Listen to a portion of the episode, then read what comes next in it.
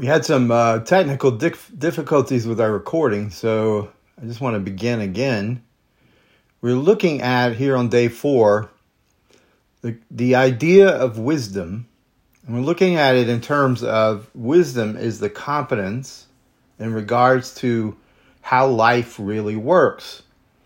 And so the the the key thing is really to begin to understand how your heart really works. So in many ways what what comes out of our heart, whether it's complaining or whining or or anxiety or depression, this is this is an indication that we're we're holding on to false expectations, unmet expectations, false assumptions, unrealistic expectations. And if if we understand this definition, unrealistic, unmet expectations. They're telling us we don't understand how life really works. And wisdom would allow us to look at these symptoms and begin to say, how can I make some changes in the way my heart works so that I can live and navigate life well. The heart is more than just an emotional center. The heart is the control center of your being. It's it's the place where your deepest convictions are. It's the place where your deepest commitments are. And so when it really comes down to what God is is wanting to connect with you, he wants to connect with you on a heart level. And so, one of the biggest issues in the heart is really the discernment between positive fear and negative fear. See, wisdom has to be then a competence in regards to how fear really works and what, what fear you will allow in your heart and what fear you want to dismiss from your heart, to devalue, to get rid of and to not base any of your decisions on fear that is negative. So the, the idea is there's a positive fear. The fear of the Lord is the beginning of wisdom. And there's a negative fear, which 366 times in the scripture it says, Fear not in some form or another. So that negative fear is a destructive kind of fear.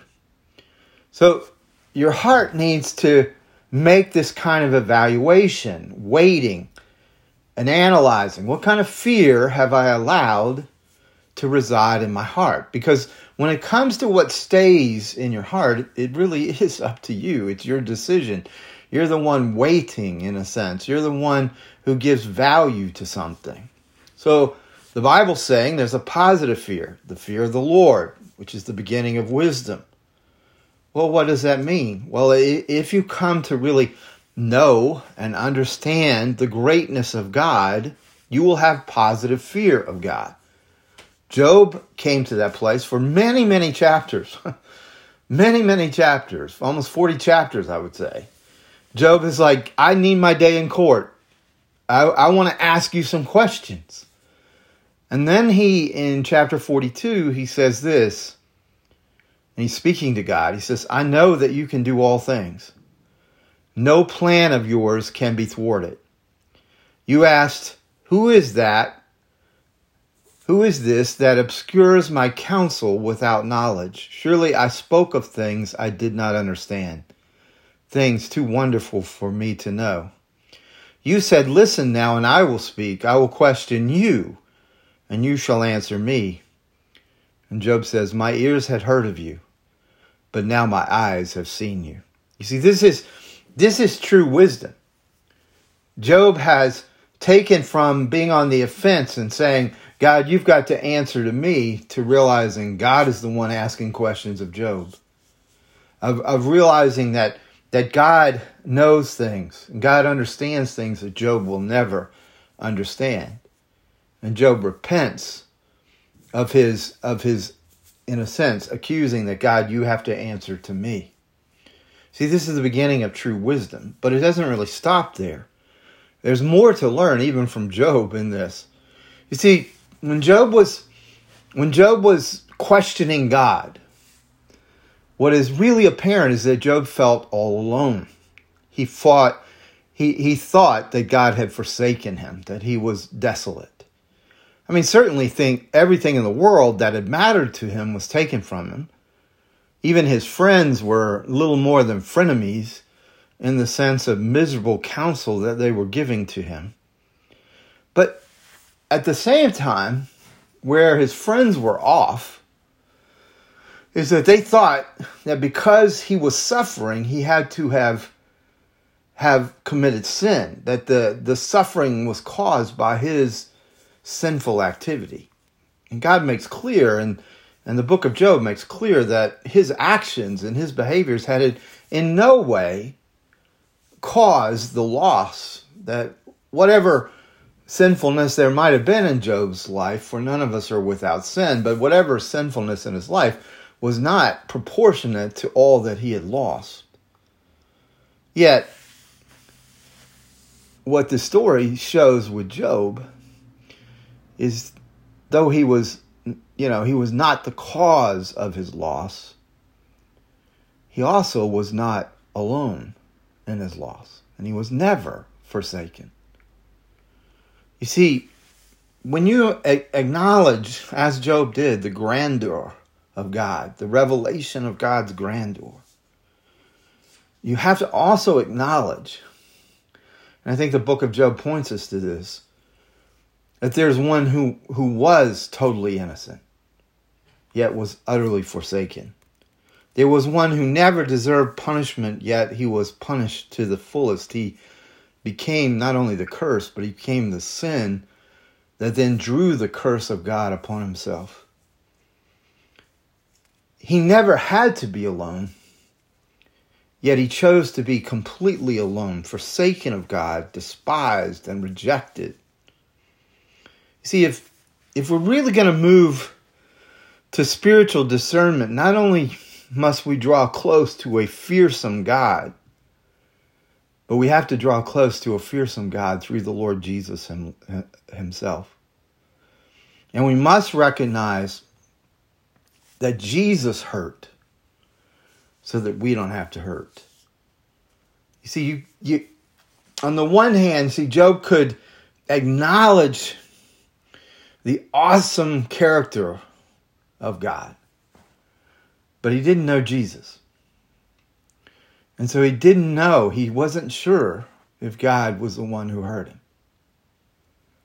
And so he couldn't get as close as you can get because you know that Jesus was hurt so that you don't have to be hurt. So all of these people are constantly saying, God is punishing me because I didn't do this or because I did that.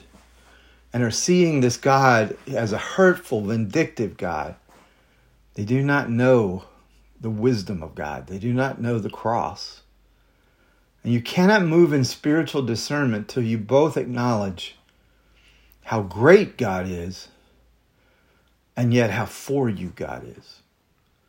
There are some who want to speak of him as for them, but they don't realize his greatness, his fear, the fearfulness of our God. But there are some who only see the holiness and the consuming fire that is our God and do not know really how to draw near. And you cannot have true spiritual discernment with, without both. And, and it goes even more personal than that. You can't have a heart at rest, especially a heart at rest from negative fear, until you see both. He is great, but he will not hurt me. I, have been meditating for a, a, while now on a, a, hymn from from the early part of the 20th century by a woman, Anne Waring. I just want to quote a couple of verses. Father, I know that all my life is a is portioned out for me. So, in other words, she's acknowledging God is the one giving her life and the, and the one who's super intending her life. And she says, And the changes that are sure to come I do not fear to see, but I ask thee for a present mind intent on pleasing thee. You see, that's that's the positive fear. I want to please you. I know you will not hurt me. I know you are holy. I know you are great, and I want to please you. And then second verse, this is the one I like so much. I ask thee for a thoughtful love, because it's got to come out of love instead of fear.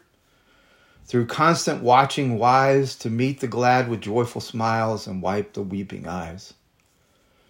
And a heart at leisure from itself to soothe and sympathize.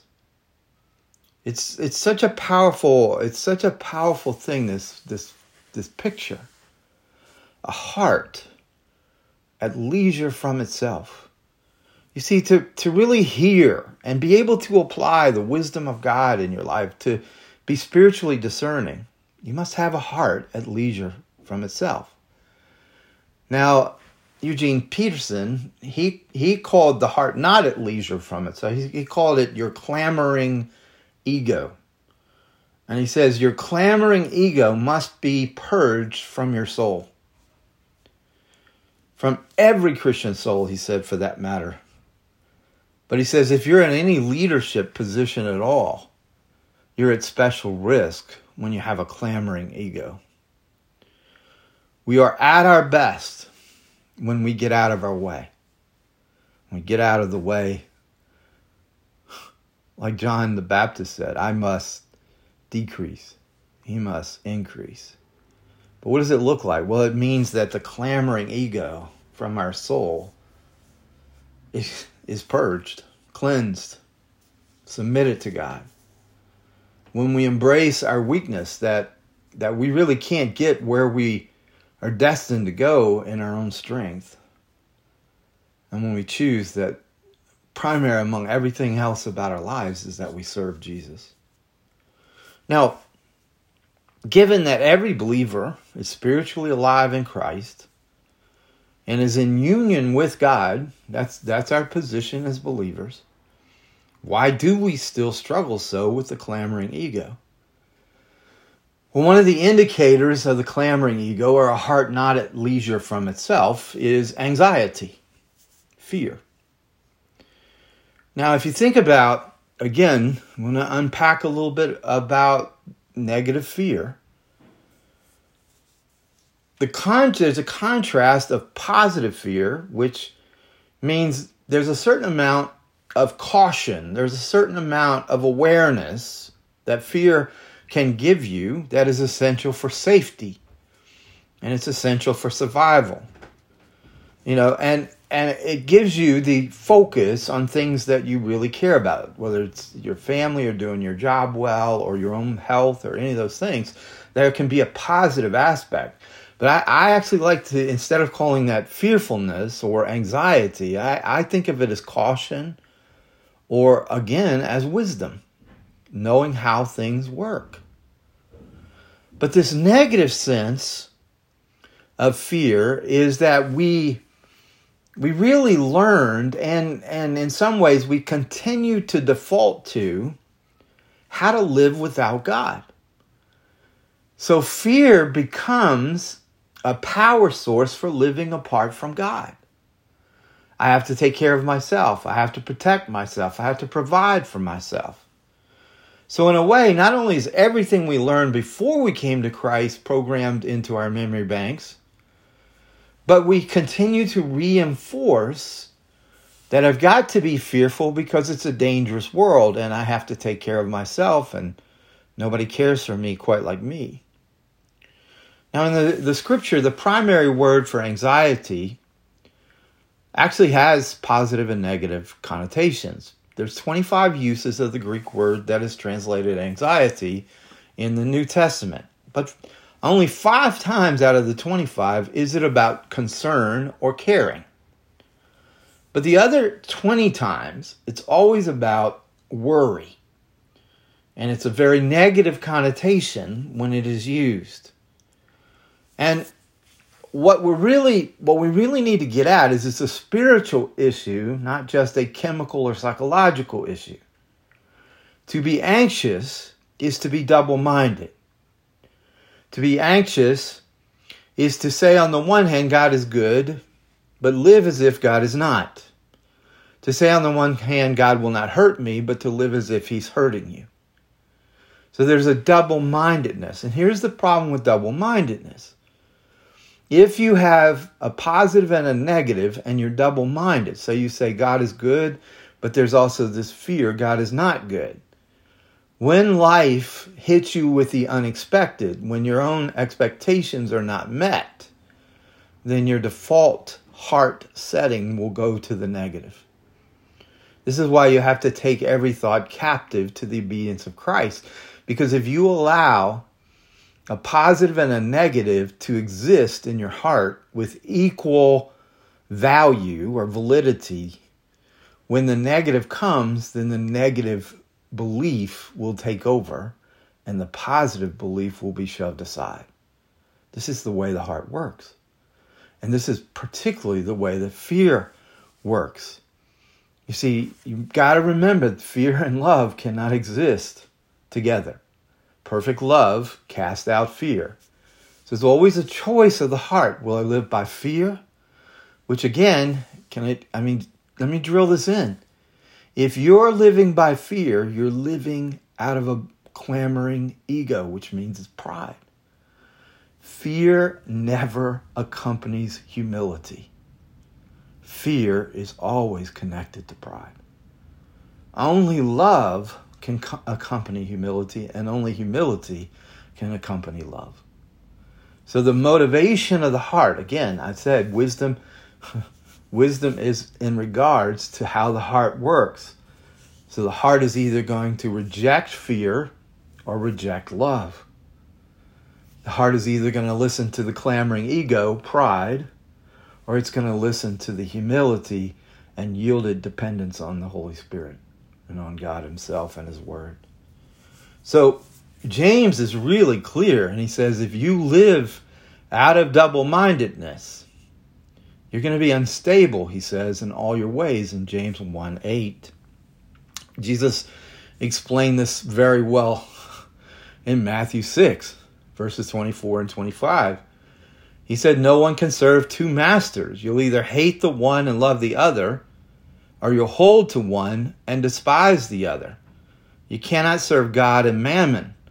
For this reason I say to you, listen, do not be anxious for your life. Jesus gives no place for negative fear. He's saying your heart, the control center of your of your being has to begin to say negative fear is destructive to me. But he's saying it's even more than that. He's saying it's an access for the enemy. He's saying you're making a decision when you live out of anxiety, you're making a decision that your master is not the Lord. Because anxiety says, I can't trust the Lord to take care of this. Or anxiety says, I know better than the Lord how to take care of this, and He's not doing it. And He's not doing it in a timely fashion. Anxiety is really a simple thing in a way. It's believing that an outcome or result has to happen or that you deserve it happening, but you do not have the ability or the right to control the people or the circumstances involved. So there's a there's an objective, there's an outcome, there's something that you want, something that you feel you need, but it depends on other people or it depends on circumstances outside of your control. You don't have the right, you don't have the ability. So what happens is I still want it or I still feel I need it, but I can't control it. And so fear comes in, and that fear is expressed in anxiety. And uh, often, anxiety, why anxiety is such a strong uh, negative fear, is because anxiety has to do with dread. The dread that it will not happen, that it cannot happen, which then leads to I can uh, I can't be happy, I can't be satisfied, I can't be fulfilled because this will never happen. Anxiety uh, usually circles around an if kind of question, you know, uh, if such and such would happy would happen, then I would be happy. If so and so would do this, then I would be happy. You see, it's depending on you know, if, if I get this job, I will be happy. If I'm able to buy this house, if I'm able to do th- this, that, you know, things outside of my total control. And I'm, but I'm basing my happiness, my satisfaction, my sense of of peace on this, on this outcome, but I can't control it. And it creates a sense of dread about the future. It can create even a sense of hopelessness about the future. And so Jesus is saying, you understand, when you give in to this negative fear called worry, anxiety, then what you're doing is you're serving the wrong master. Because you're not you're not believing that Jesus knows exactly what you need to eat, what you need to drink, what clothes you need to wear, the house you need to live in, the job you need. You, you can't believe that he can be trusted. And yet Jesus says the answer to anxiety seek first the kingdom of heaven and his righteousness and all these things will be added to you that your father who cares for the sparrows cares more for you your father who clothed the lilies cares more for you than those so what, what we have to see is not just suppress our anxiety. Because if you just suppress it, it'll still be there. If you still restrain it, you're not free from it. But you have to go deeper and say, what is broken in my trust mechanism that I can't trust my Father in heaven for the things that will make me happy, for the things that will make me safe, for the things that will make me feel satisfied and fulfilled. Why do I have expectations or why do I have assumptions about things that are never true? And why do I not understand the promises of God in my life in such a way that they're coming true in my life and they're fulfilling my deepest needs and my deepest desires? Well, listen, listen to what James says. I think James is helpful here. In James 4, he says, God gives greater grace. But he says it this way God is opposed to the proud. So, in other words, you must understand that when you're expressing negative fear, you're expressing pride. So, God opposes the proud, but he gives grace to the humble. So, really and truly, the way of getting your needs met are, is actually counterintuitive. It's not expressing more, I, I have a right to this, I deserve this, you owe me a better life. But rather coming in and saying, no, that's prideful.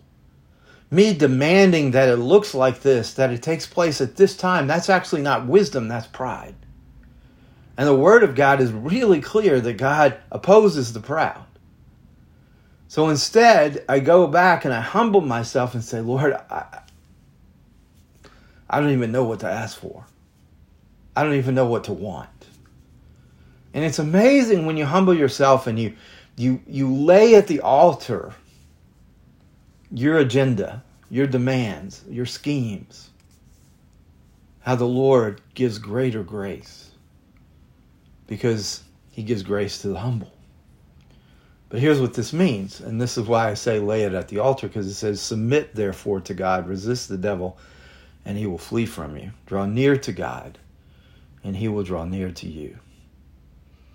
In a way, what, what, what this has to do with negative fear is that when we are submitting to fear, we're not submitting to God. You can't serve two masters. So we have to cease, we have to reject submission to fear.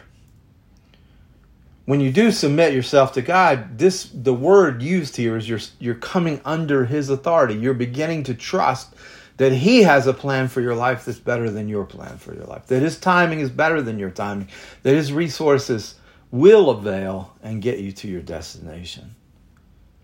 So you come under His agenda. Instead of the agenda of fear, you start coming under His agenda and say, God, I acknowledge that you're everywhere present. I acknowledge that you're all powerful. Again, remember, fear of the Lord is the beginning you begin to realize he's really the only thing to be afraid of, and he won't hurt you. He's only going to love you as a son, as a daughter. But in this in this place, in this instance, it's beginning to realize I've put a lot of confidence in my fear.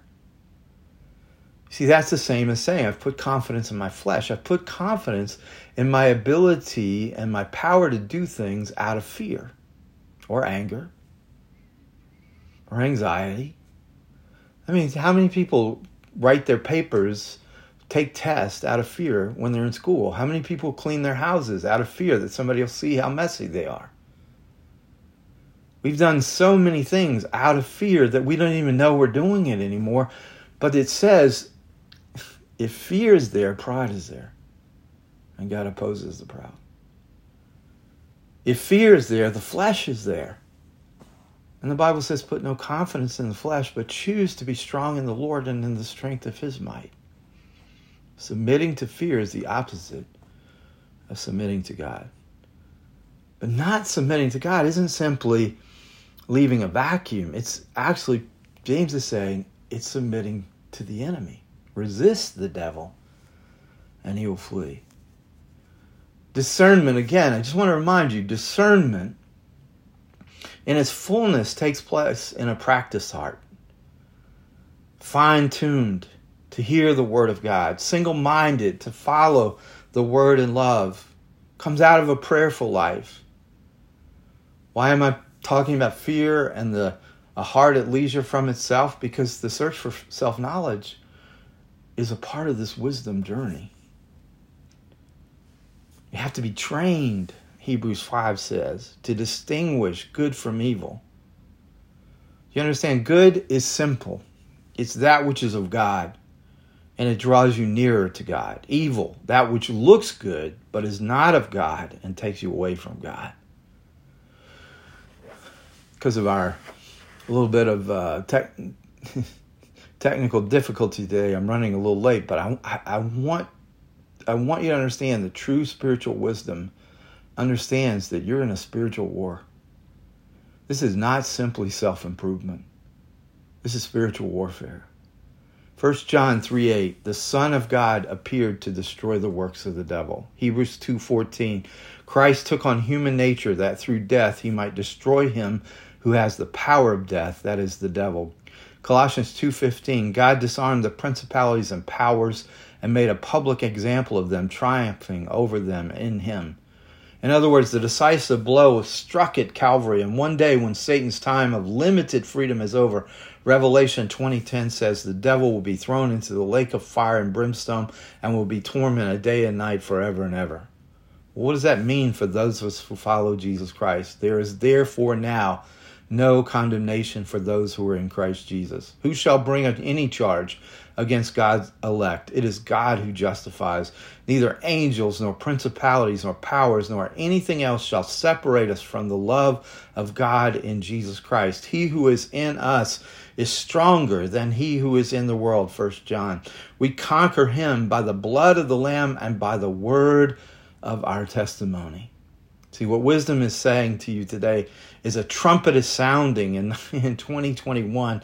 And here's the trumpet sounding resist the devil, resist fear, reject fear, the negative fear. Resist the devil, and he will flee from you. He has been defeated, and we have been given the victory.